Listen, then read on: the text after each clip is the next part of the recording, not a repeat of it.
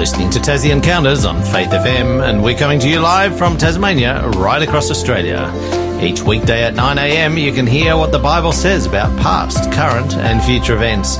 You can learn how to study the Bible more effectively. You can get to know who God is, why we're here, and where we're going. And you can experience personal encounters with Jesus. I'm your host, Jason Cook, and today we have David Maxwell joining us as we do every Thursday from Launceston, and he's continuing his series, The Teachings of Jesus. Welcome, David. Thank you, Jason, and welcome back. Welcome back from your break. Thank you. Uh, it was a break, but it was a very busy break, so I'm sort of recovering from the break now. Getting back into it, so lots of travelling. Yeah, for sure. Um, David, uh, I haven't actually been doing your program recently because I think uh, David Leo has been joining you for a lot of these. So, um, but I know that you've been sharing a psalm uh, each time uh, that you start off your program. So, what have you got for us today?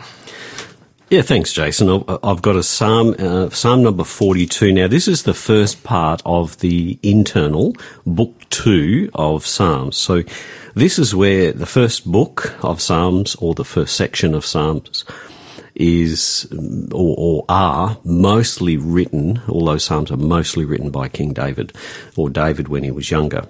But from 42 on, the second section or the second book is called of Psalms uh, starts to introduce other authors. Mm. And this author for this one is the sons of Korah or are the sons of Korah who write this. Now, that's really, really interesting. We'll get to that in a moment. But let me read the psalm for you. Psalm 42, and I'm reading from the King James, the New King James. As the deer pants for the water brooks, so pants my soul for you, O God. My soul thirsts for God, for the living God. When shall I come and appear before God? My tears have been my food day and night, while they continually say to me, Where is your God? When I remember these things, I pour out my soul within me. For I used to go with the multitude. I went with them to the house of God.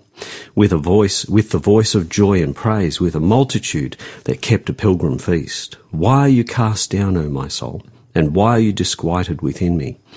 House of uh, hope in God, for I shall yet praise him for the help of his countenance. O oh my God, my soul is cast down within me. Therefore, I will remember you from the land of Jordan and from the heights of Hermon, from the hill Mizar and Deep calls unto deep at the noise of your waterfalls. All the waves and billows have gone over me. The Lord will command his loving kindness in the daytime, and in the night his song shall be with me. A prayer to the God of my life. I will say to my rock, Why have you forgotten me? Why do I go mourning because of the oppression of my enemy? As with a breaking of my bones, my enemies reproach me while they say to me all day long, Where is your God? Why are you cast down, O my soul? And why are you disquieted within me? Hope in God, for I shall yet praise him, the help of my countenance and my God. It's a fascinating psalm. Mm. It really is because when you see that this is written by the sons of Korah, that name might be familiar to some people. Because while the Israelites are in the desert wandering around for their 40 years, the priests Korah, Dathan, and Abiram rebel against God as his, as for Moses and Aaron as his spokespersons, and they and they want to be part of this as well. They said, "Why can't God speak through all of us? Why is He just speaking through you, Aaron and Moses?" So, because of this, uh, Korah, Dathan, and Abiram and their immediate families were destroyed. Not not all of their descendants, but their immediate families. So, you know, like Korah's wife and kids, and Dathan's wife and kids, and Abiram's wife and kids, and exact, you know, who were in that tent or in that uh, particular dwelling, if you like. So, when you read the Psalms written by the sons of Korah, you can remember this background, and perhaps you can understand a little bit more of their mindset about their faithfulness to God. So they're they're um, they've got to live with this embarrassment, if you like, this maybe even harassment. As you read this psalm, it seems like there's some harassment of these people. You know, um, you know, maybe they're looking at them and saying, "Oh, you know, you remember your your father or your grandfather or you know whoever it was." Um, that that was destroyed by God because they were disobedient. Why are we listening to you? You know, there might have been all of that kind of stuff. Mm.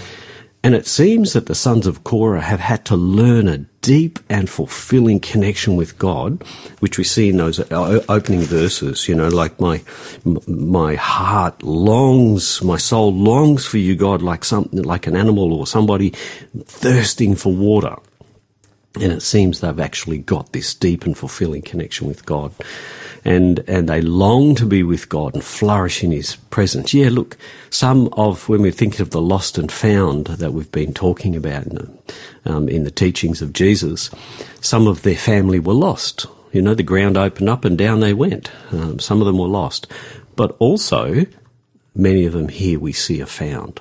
And I think that's fascinating. So I feel this psalm is actually a good lead in for today's program, entitled The Wedding Feast, because it speaks about people who seem to have the wrong opinion about God and others who are keenly waiting for his feast, which we'll see shortly. It's um, it's an interesting psalm, this one, isn't it? Because uh, mm. they they seem like they're really grappling with a bit of challenge Stuff. in their life. Yeah, and, uh, yeah. But the the interesting thing that we can learn from that is that uh, they call out to God during that time, and uh, that obviously helps them through.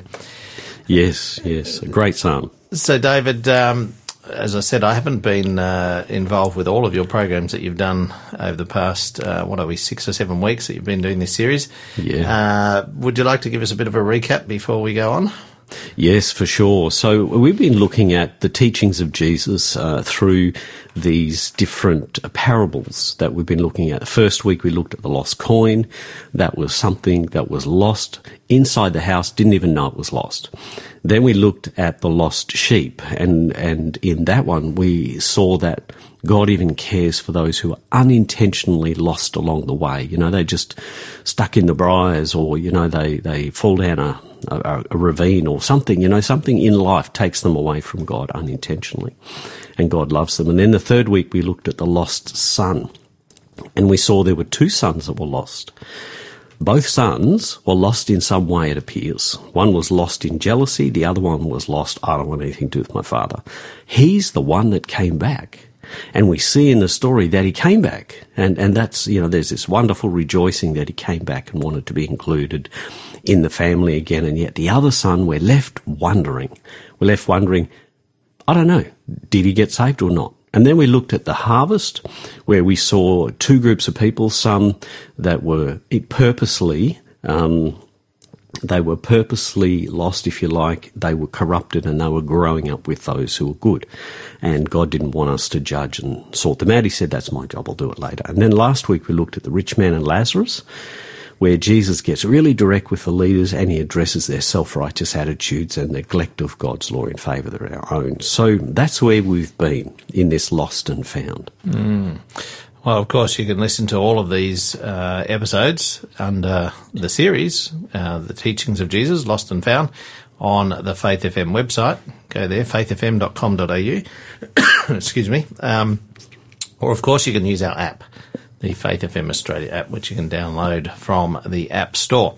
So we'd encourage you to do that if you've missed out on any series. And, uh, you know, David, I, I should uh, do that myself to catch up on the ones that I didn't listen to. So I, uh, I should practice what I preach. ah, yes. and go yes. and listen to the past episodes. I certainly do listen to some of them, mm. and, uh, but I haven't caught up on all of them. So, yeah, yeah. Uh, David, you've got uh, a bit of a, an illustration to open our, our program up today. Yeah, yeah, I have, uh, and uh, and a question as well. So we're going to look at the wedding feast. Now, this is a really interesting parable or teaching Jesus tells, and he talks about someone who's not dressed properly and gets chucked out of a wedding feast. But f- before we look at that, what I want to ask is, have you ever been asked to leave a meeting, a group, a meal, or a sporting event, or some other event because you did something that was against the rules? And if so, what was the rule that you broke? And looking back, do you think it was fair? Um, I haven't got time to share all of my one, but I'll just I'll just share really, really briefly because what comes to mind for me is my Air Force graduation. And it was called the passing out parade. And I was thinking about it yesterday and it was often because someone passed out on the parade, but that wasn't the reason it's called the passing out parade. It was passing out from your apprenticeship and, you know, graduating, moving on.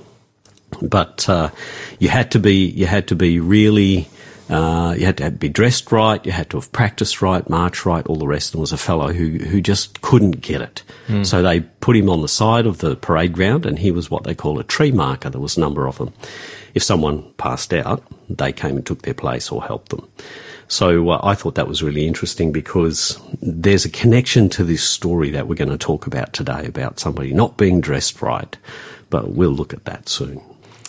Well, our question today, we'd love to hear from you, and we have we have already heard from Joanna from Launceston. She's just asked a question as to what the passages were that we're studying because she missed the very first bit of our program. So I, I did share with her uh, that we've been looking at Psalm 42 and we're going to be looking at Matthew 22 shortly. So um, get your Bibles ready if uh, if you've got one handy. So, but our question for you today is: Have you ever been asked to leave a meeting, a group, a meal, or a sporting event, or some other event because you did something that was against the rules? And if so, what was the rule that you broke? And looking back now, do you think it was fair? That's a bit of a long question, David, but uh, mm. hopefully uh, our listeners will be able to answer that.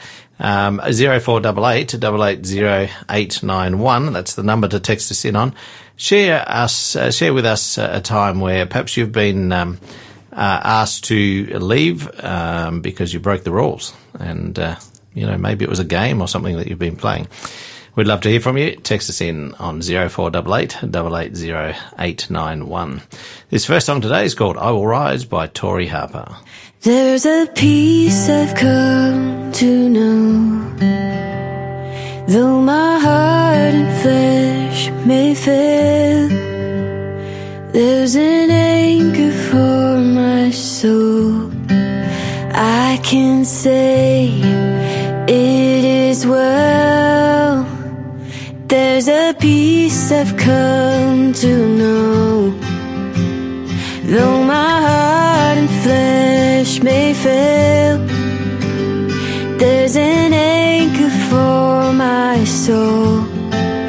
I can say it is well.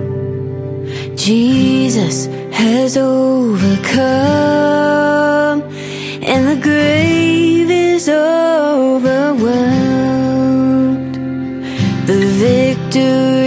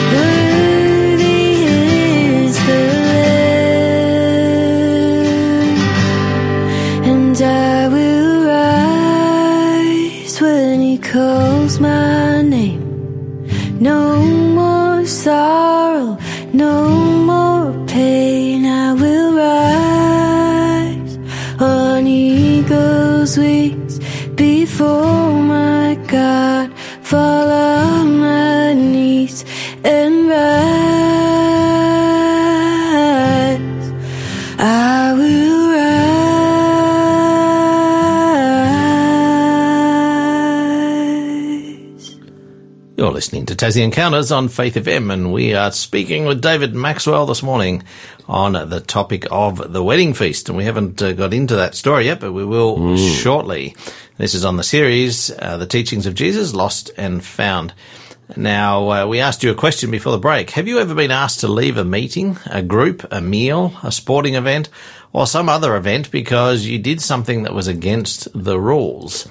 If so, what was the rule that you broke? And looking back, did you think it was fair? We'd love to hear from you today. It's a bit of a long question, but it's, a, it's, a, it's a simple question. So uh, do text us in, share us uh, your experience, 0488 880 891. We'd love to hear from you today. Now, uh, David, we have mentioned the fact that we're going to be looking at the wedding feast.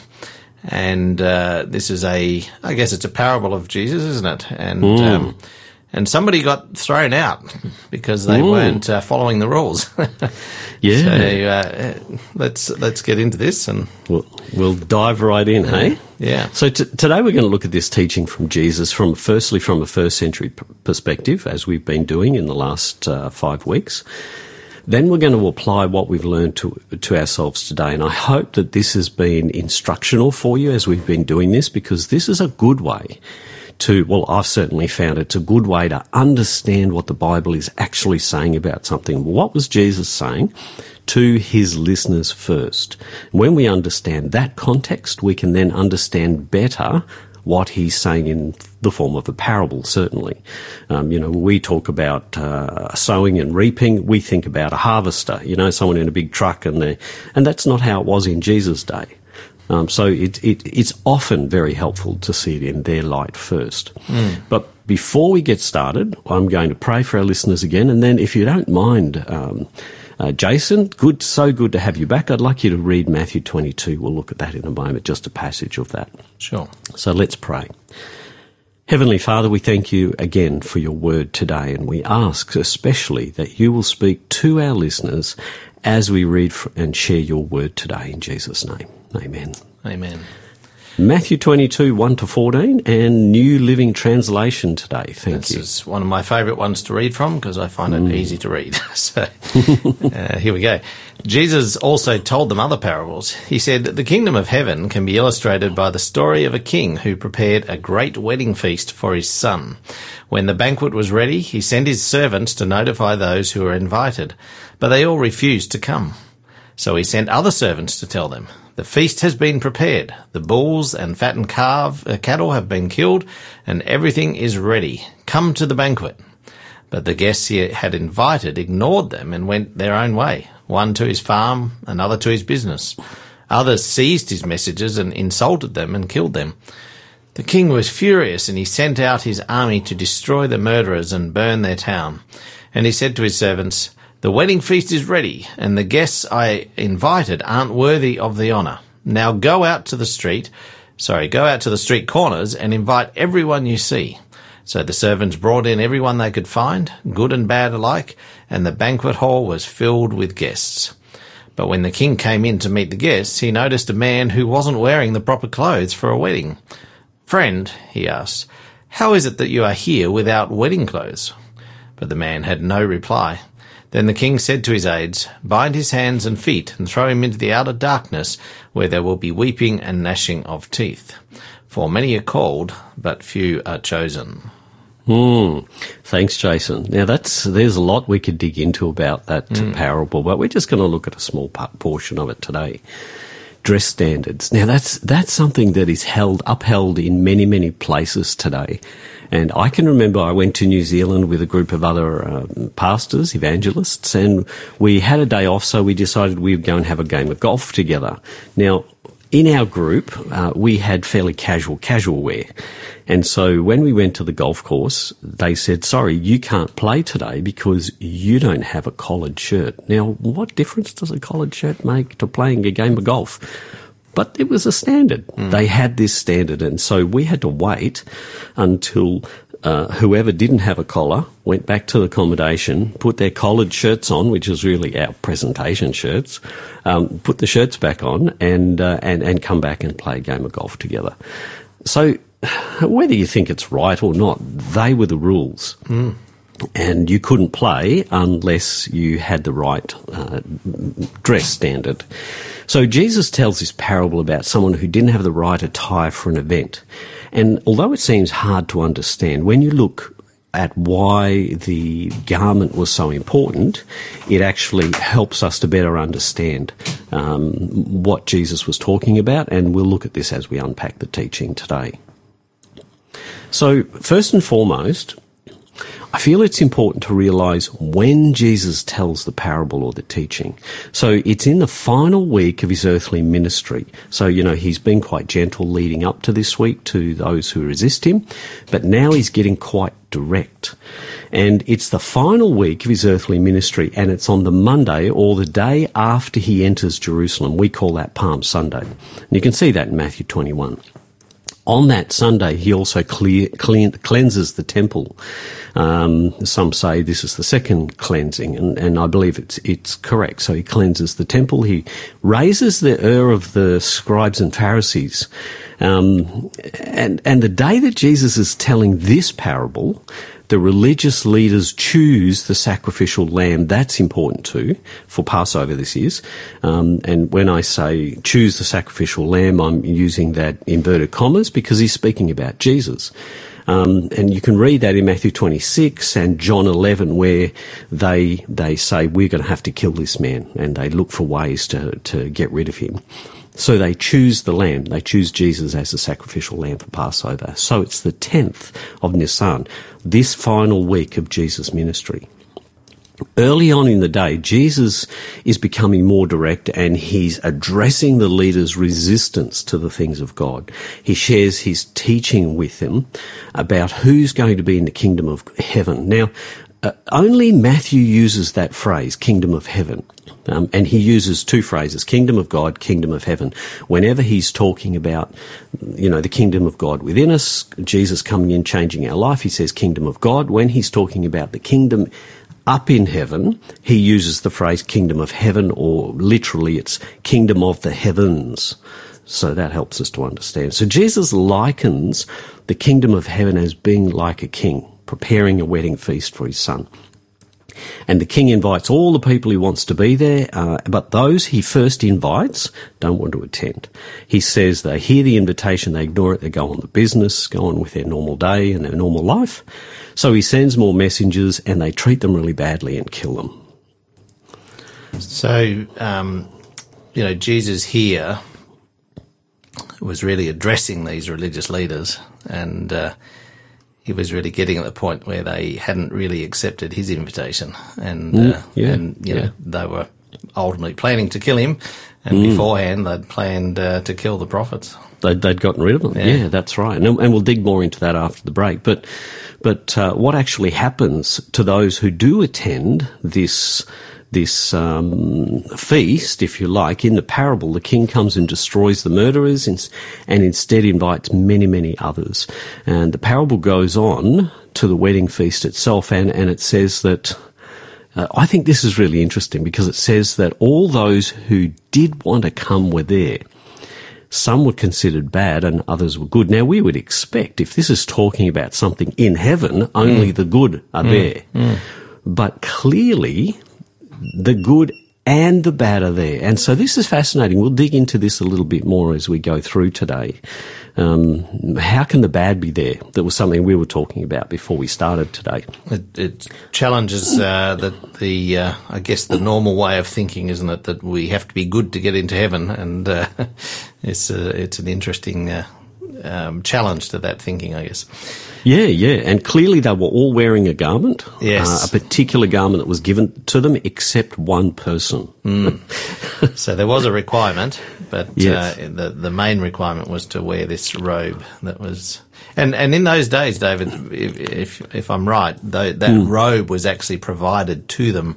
It wasn't their own. They didn't have to go and buy a garment. It was actually No, given to that's them. right.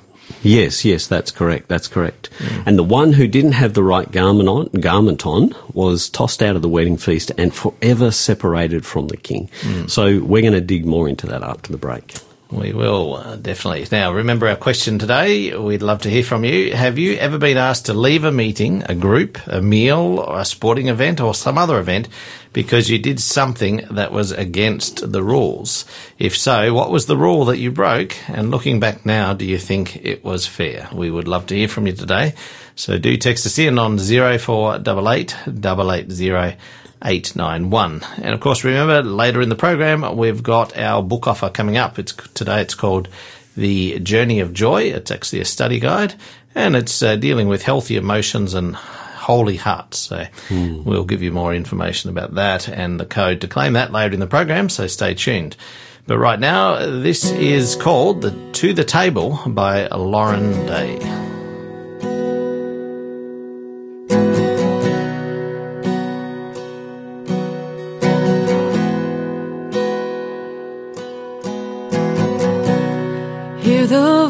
Voice of love that's calling.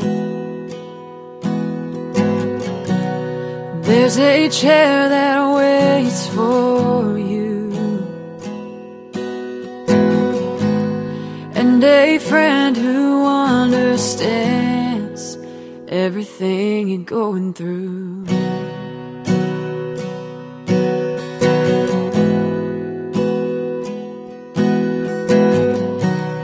You keep standing at a distance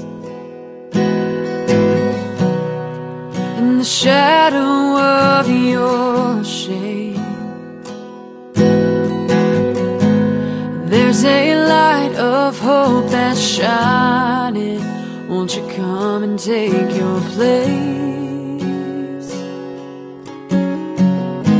and bring it all to the table? Nothing he ain't seen before. All your sin, all your sorrow, and your sadness. There's a Savior, and He calls. Bring it all to the table.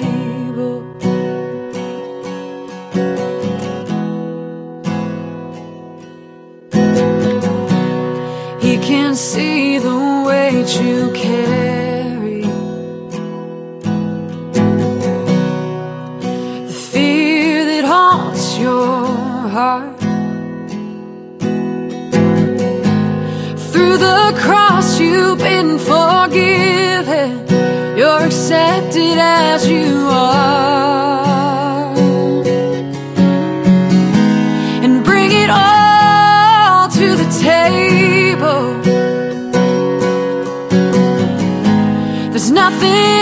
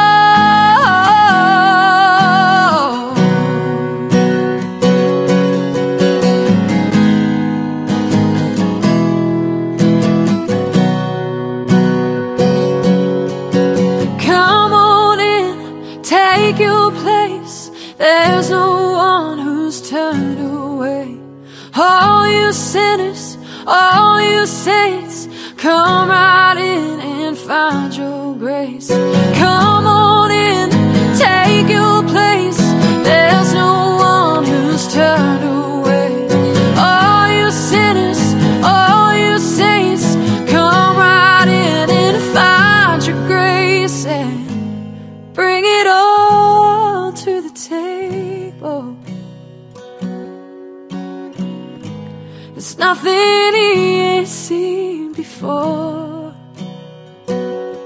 All your sin, all your sorrow and your sadness. There's a Savior and he calls, bring it all to the table. And he calls, bring it all to the table. This program is made possible by the support of Adventist World Radio. You're listening to Tassie Encounters on Faith FM, and we're continuing on our program today titled The Wedding Feast with David Maxwell. Um, on This is on the series The Teaching of Jesus and uh, Lost and Found. This is our last program in this series, so next week we're going to be starting something new. Mm. Now, uh, David, before the break, uh, we were talking about this king. We read the parable of a king who uh, called people to a wedding feast and uh, people ignored him. They didn't come. Some mm. came. Eventually, he went out to the streets and called everyone, and many came. But there was one particular person who was there. He turned up and he wasn't wearing the robe that was uh, meant to be worn for the wedding.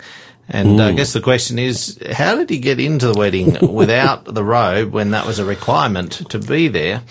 And yeah. uh, what what was Jesus really talking about? What did it mean for those who were listening at the time?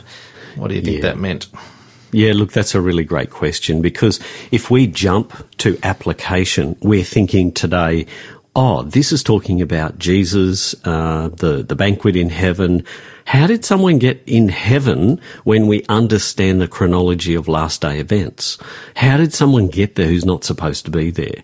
And so when we look at teachings like this, parables, Jesus is addressing uh, something in a way they understand rather than actually outlining the chronology of events that are actually going to happen in history. Mm. So, as I intimated before the break, this parable uh, or teaching centers around the garment, and we're going to dig into that a little bit too. Um, firstly, who was Jesus speaking to? So, as I mentioned before the break, Jesus is addressing the religious leaders now quite directly in this last week of his ministry. And, and that's important to understand because as he's addressing them, he's connecting them to those in the past who've killed God's prophets. And I'm sure they don't miss this application. You know, I'm sure in this last week, as he's addressing quite directly some of their behaviors, uh, in in a couple of places you see that Jesus that these these leaders the Bible says these leaders say and they knew that Jesus spoke this parable against them so you know they weren't stupid people mm. they understood that mm. Jesus was talking to them even if they didn't always understood everything that he actually meant mm. But nevertheless, they continue to resist the Holy Spirit. And so Jesus continues to speak more directly to try and get through to them. So the first half of the parable is quite clear. God is the, God the Father is the King and his Son is Jesus. The messengers that the King sends out are the prophets of old. That's what Jesus is talking about. But also at this point, they, the prophets of old include John the Baptist. Now, he wasn't being listened to, um, and he wasn't listened to by a lot of people, but rather he was killed. The religious leaders the forefathers of the religious leaders were responsible for killing all the Old Testament prophets, most of the Old Testament prophets, but Herod was responsible for killing John the Baptist, and he had a Jewish background. He had a Jewish background. He understood the Jewish nation. Now, whether he was a Jew, a Jew or not, I'm, I'm not 100% sure, but he did understand the Jewish people. And, you know, he, he helped build the, the temple or, or renovate the temple, if you like, for them. So even those who weren't killed, the old prophets, um, weren't listened to on the whole. So when you think of John the Baptist, Herod killed him, but, you know, the religious leaders didn't really listen to what he had to say either. So it's evident, it's evident in those who God wanted to come to the wedding, they ignored the invitation. So God sent this invitation to the Jewish people. He wanted this special uh, nation to represent him and he wanted them to, you know, bring other people, but they didn't want to come. Mm. In the parable, the city that was burned up and destroyed was not Jesus' second coming. The, the city that was burned up and destroyed was, was Jerusalem. They, that's the city of the people who were invited and said, no, we don't want, we're going to get rid of the, the messengers. And this happens in AD 70. So that was really the first destruction, the biggest destruction, and finally in AD 135 in the Bar, Kokhba um, rebellion, all of the Jews are driven out of Jerusalem, and they're all, sort of, all, all around the world today. But there are still some there. so after Jesus goes back to heaven, the gospel goes out to all. That's what's talking about. You know, the king says, right, invite everyone, good and bad, bring them into the wedding feast. And so the call is goes out, um, you know, from AD 34 onwards, when the Jews completely reject the gospel, and everyone is then invited. We see that Jesus refers to this just a few chapters later on the Thursday evening um, of that same week, Thursday evening, in Matthew 26 uh, and verse 29. Let me read that 26 and verse 29 and it says, um, "But I say to you, I will not drink of this the fruit, this fruit of the vine, from now on until the day when I drink it new with you." In my Father's kingdom. So Jesus starts referring to this wedding feast, if you like. And he says, I'm not going to have any more of this grape juice till I have it together with you in heaven in this great feast. Then we come to the troubling part the man without the proper garment. As I said before, this, this doesn't seem chronologically correct, but rather it's a lesson taught to them about having the right garment for the wedding feast to come. So wearing a king approved garment at a wedding feast in first century Palestine, as you said earlier, Jason, it actually showed respect to the king. Um, or the father or the groom of the ceremony, you know, the father of the groom, or the person who invited you to the wedding feast, mm. if you didn't wear the right garment, it showed disrespect. It showed you didn't really regard that person that uh, that invited you. So when you look at this first century application, you see that Jesus is saying there's this king who has invited you and you have rejected his garment. You don't want to wear the garment that he's giving you to wear to the wedding feast. Very important. Mm. In this special heavenly wedding feast, those who will not be accepted will be those who don't respect the king or his son. And, and that's significant because speaking to this very, very point, uh, Paul later draws the parallel of putting on the right garment. And he writes to both the Roman and Galatian Christians and he tells them to put on Christ. I want to read that. Yeah, I think we've got time. Yes. So in Romans chapter 11, I'm going to have to flick to that. Romans chapter 11 and verse 14. Let me read that for you from the New King James. It said, if, ah, that's not the right verse. Oh, I'm terribly sorry. That's not the right verse. So I think it's supposed to be 7, um, verse 14. Let me have a look at that. Um, and that's not right either. Okay, never mind. So in Galatians 3.27, he tells them to put on Christ. Romans 13.11 says something 13, about putting... 11. Ah, there we go. Uh, maybe that's it. 13, 14 says, put, 13, on, 14. put on the Lord Jesus Christ. Ah, that's the one. Oh, I hate it when I write the wrong one down. Don't double check it. I wasn't going to look this one up, but anyway, someone would have caught me out and said you had the wrong verse. Right. So verse 14, it says, put on the Lord Jesus Christ and make no provision for the flesh to fulfill its lusts. So putting on the right garment in the first century, Jesus is saying, put on Christ. Mm.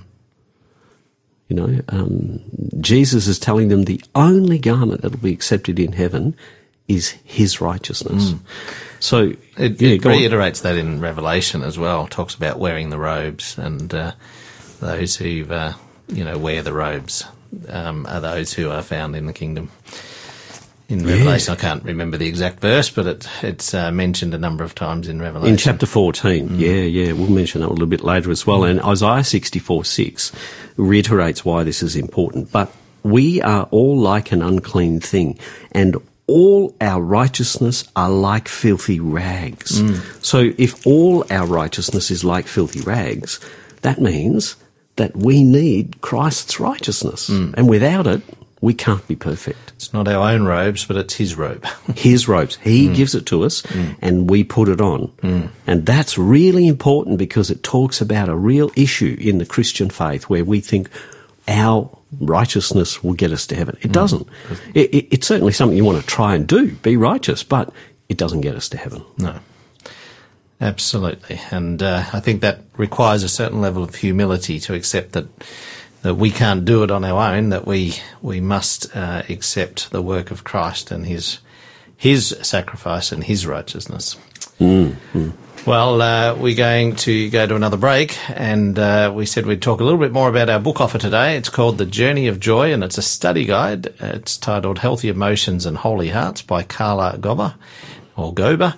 The Journey of Joy study guide is the detailed support book for a small group or individual study. So it's definitely something worthwhile getting hold of if you're interested in going through a detailed study here. So we'd encourage you to stay tuned and after the break we'll give you the code for this book. Right now, this is All You'll Ever Need by Andrew Peterson.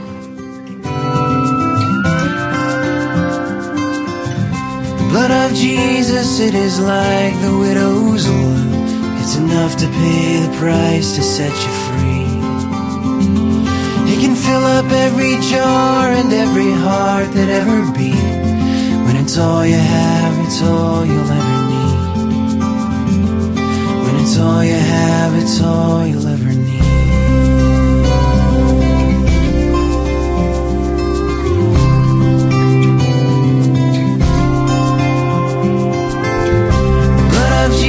Is like the leper's river running humble with a power you cannot see.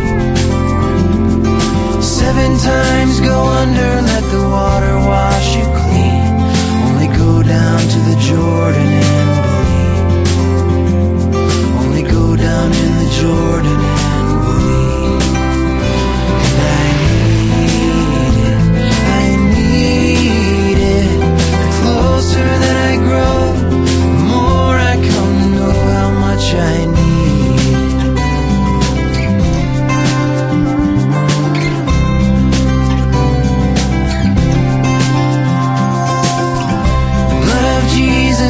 is like Elijah's fire falling on the altar of your faith.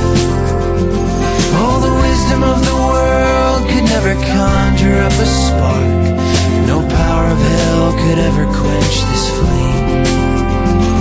No power of hell could ever touch this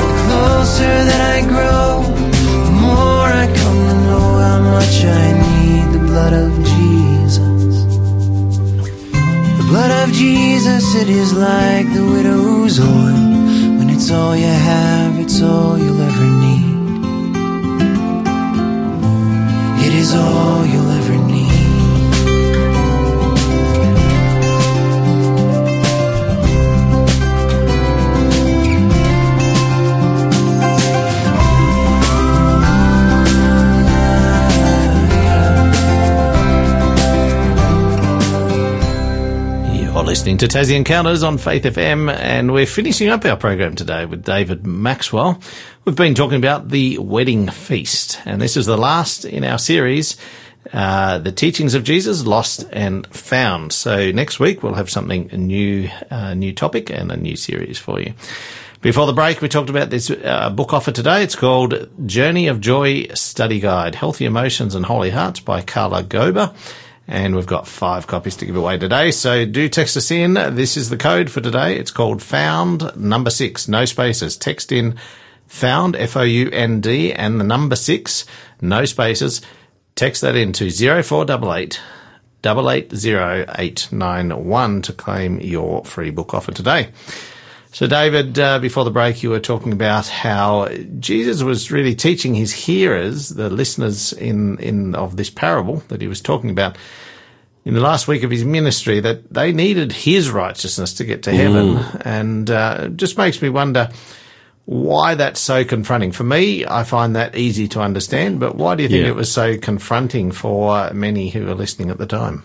Yeah, first century listeners, I, I want to read a verse to you that uh, Jesus talked about. Now, he comes and they, they keep accusing him, well, they certainly do later on, uh, but very, very early in his ministry, in that first documented sermon that he writes called the Sermon on the Mount, he, he says, I don't come to destroy the law and the prophets. I don't come to destroy, but give them more meaning. He goes on to the chapter and he gives the, the laws more meaning.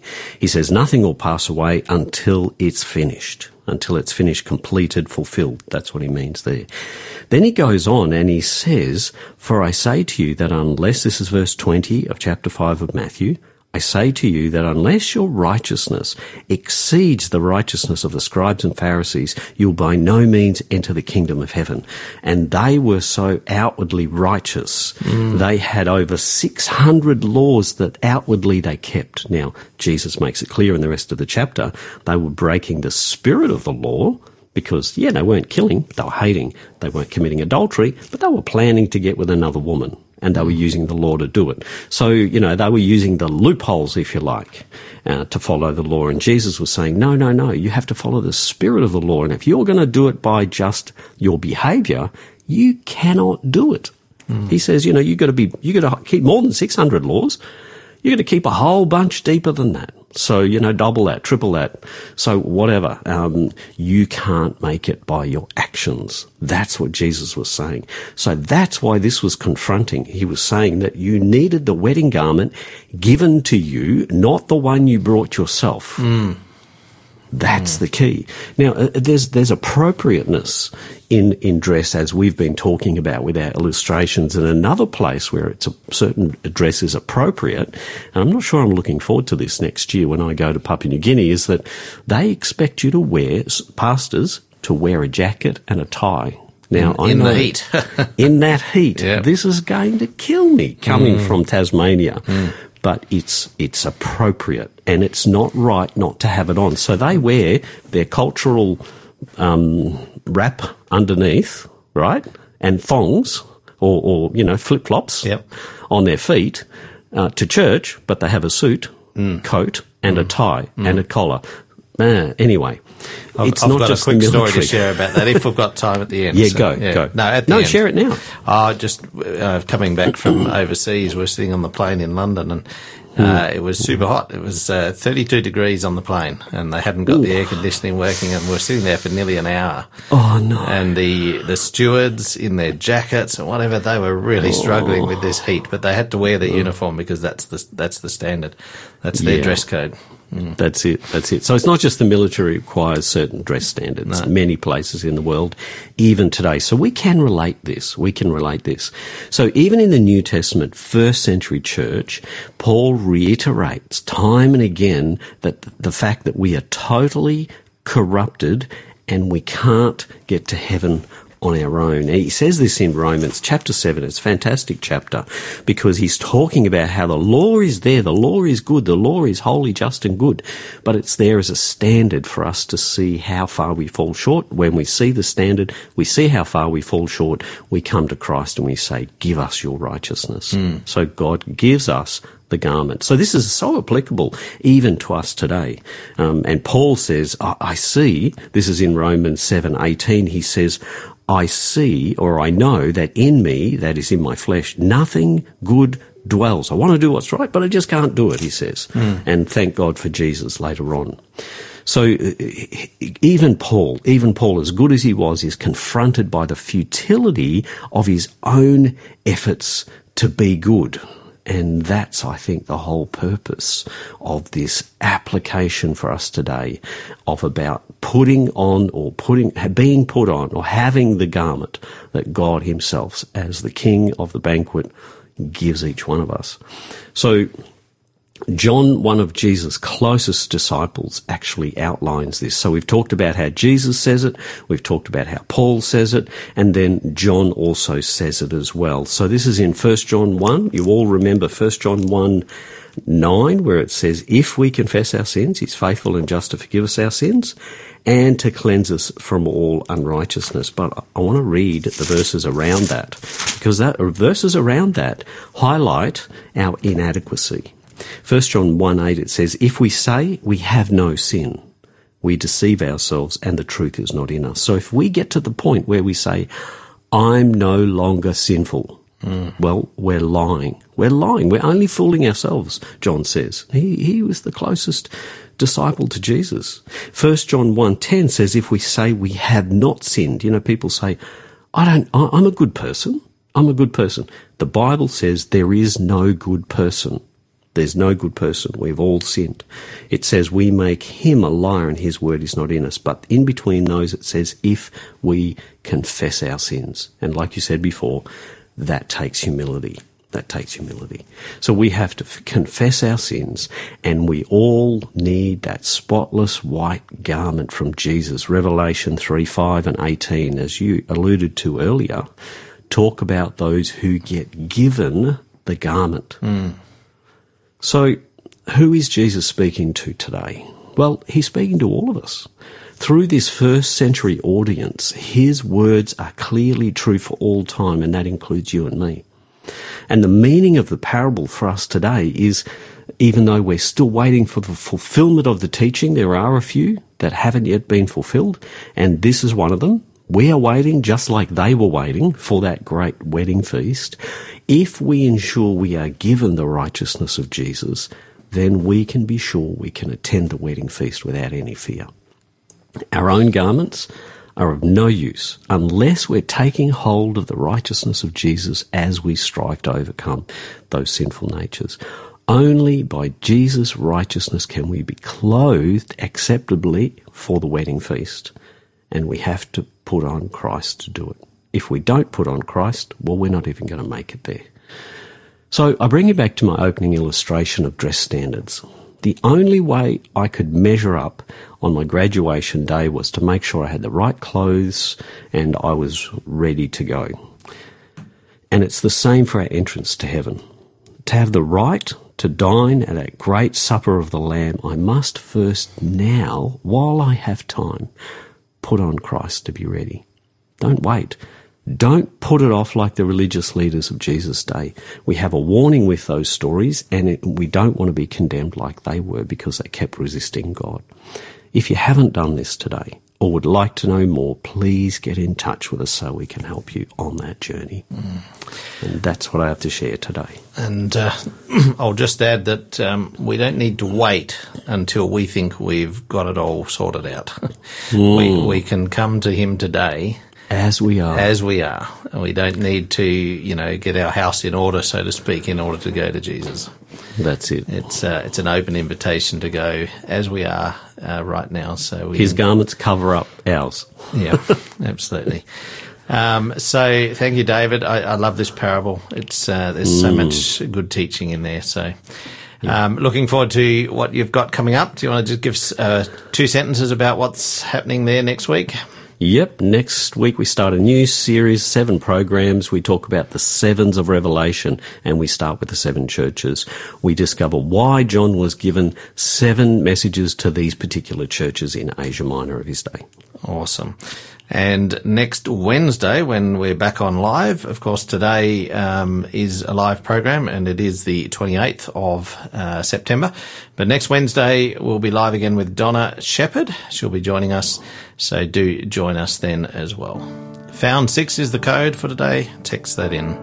This is Home by Evan Craft. I've traveled the world trying to find a place that I could call home Wanna leave my trace. A legacy, a melody that leads us back to you.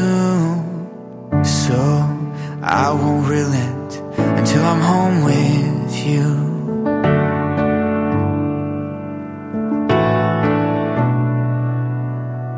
I was lost in the dark. Heard you call my name. Dreams so far and gone. Till you fed my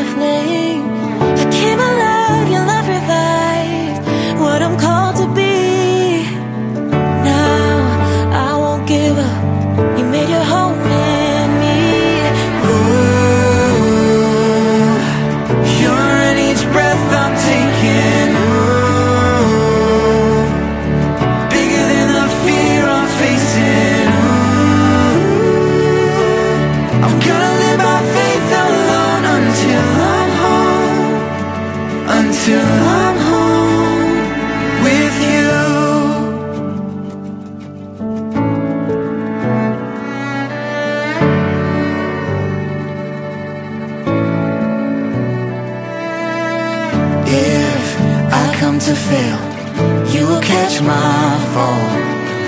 When I'm overwhelmed You remind my soul. You're my portion, you're my prize Everything I need. So I will rise up. You made your home